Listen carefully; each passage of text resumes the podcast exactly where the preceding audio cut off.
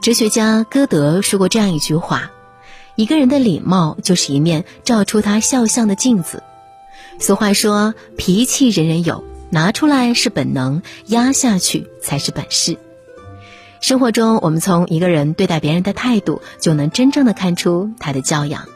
真正有教养的人，对待周围的人总是和颜悦色的。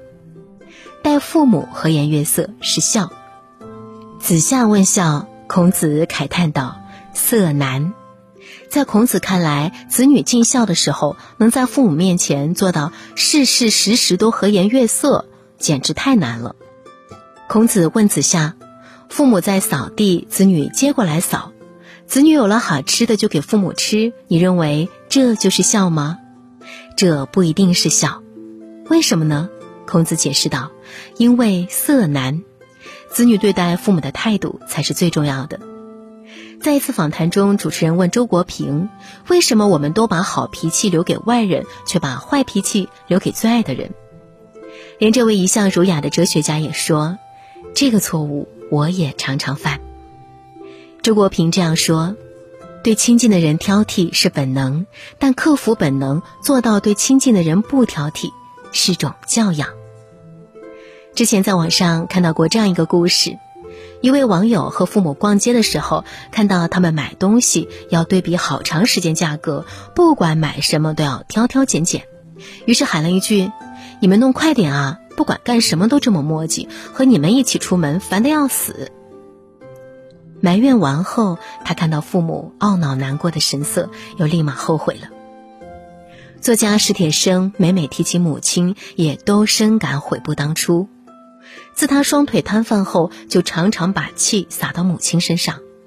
为了不影响他的心情，母亲只能忍受着他暴力的性格，经常躲到他看不见的地方偷偷抹眼泪。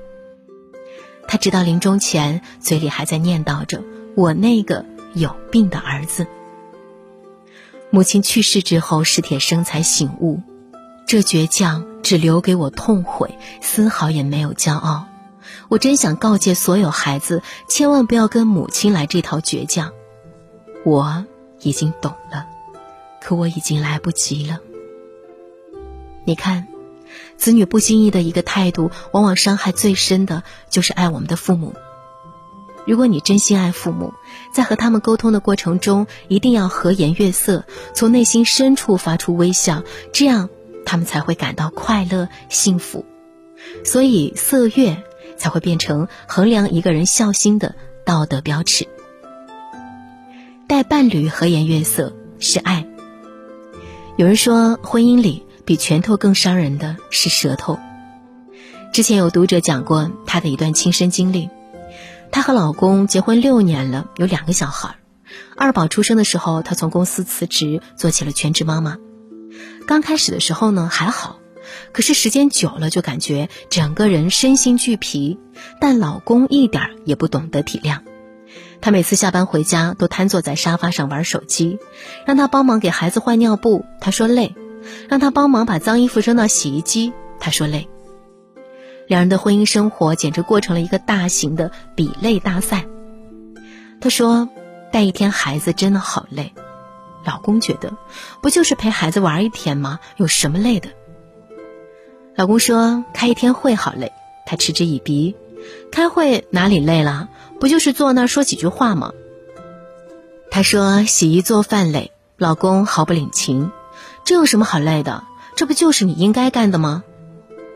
相信我，两个人为了这些鸡毛蒜皮的事情吵架，一万年也吵不出结果。胡适先生曾经说过这样一句话：“世间最可恶的事，莫过于一张生气的脸。”世间最糟糕的事，莫如把生气的脸摆给旁人看。爱人是这个世界上唯一没有血缘关系却要彼此陪伴最久的人了。但是再亲密的关系也有消耗殆尽的那一天。如果你把外面没有办法发泄出来的不满和压力都朝着伴侣发泄，那你们的感情关系将变得岌岌可危。遇到这样的事儿，最好的解决办法其实就是互相理解。你理解我的累，我理解你的苦。一辈子那么短，我们应该把自己的好脾气留给爱的人。对待伴侣和颜悦色，不互相为难，懂得体谅，这才是真正的爱。待陌生人和颜悦色是善。去年年底，在河南郑州，四名农民工上公交车后，有空座却没有坐，而是在车厢席地而坐。他们说自己衣服太脏了，怕弄脏座椅。司机师傅拉着他们坐在座椅上，说：“你们是为城市做贡献的，座椅脏了再打扫一下就行了。”突然想到前段时间我在地铁上遇到的一幕。那天呢是周五，下班回家坐地铁的时候，正好处于人流高峰期，车厢里的乘客特别多。在一个换乘站，外面进来一位农民工打扮的乘客，看起来四十多岁的年纪，他身上穿着工服，上面还有一层灰。那节车厢碰巧多了一个空座，他走过去侧身坐下了。结果旁边一个打扮时髦的年轻姑娘捏着鼻子尖叫：“你身上脏死了，离我远一点！”看到姑娘的突然发难，他显得有点手足无措和尴尬，但是他一句话也没说，就默默地走到了一边站着。这时候，一个十一二岁的穿着校服的小女孩反驳：“阿姨，你怎么这么大人了，连一点礼貌也没有？你都不想想这个城市是谁建的？如果没有农民工叔叔，你不是要睡大街吗？”小女孩边说着边走到农民工的身边，拉着他的手：“叔叔。”你坐我这里，旁边是我妈妈和爸爸，他们不会嫌弃你的。小女孩的父母微笑着看着这一幕，丝毫没有阻止。这才是真正的教养。正所谓良言一句三冬暖，恶语伤人六月寒。看一个人的人品教养，不是看他是不是西装革履，是不是有很高的官职。而是要看，不管是身份高低，不管是职业贵贱，他能否尊重周围的每一个人。对待陌生人和颜悦色，最能体现出一个人教养的好坏。对父母和颜悦色是人该有的孝顺，对爱人和颜悦色是人该有的态度，对陌生人和颜悦色是一个人有教养的善意流露。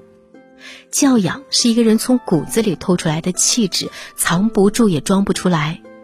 和颜悦色的本质就是和善，对身边的每个人都和善，别人才会用和善的态度对待你。余生漫漫，劝诫自己做一个和颜悦色的人。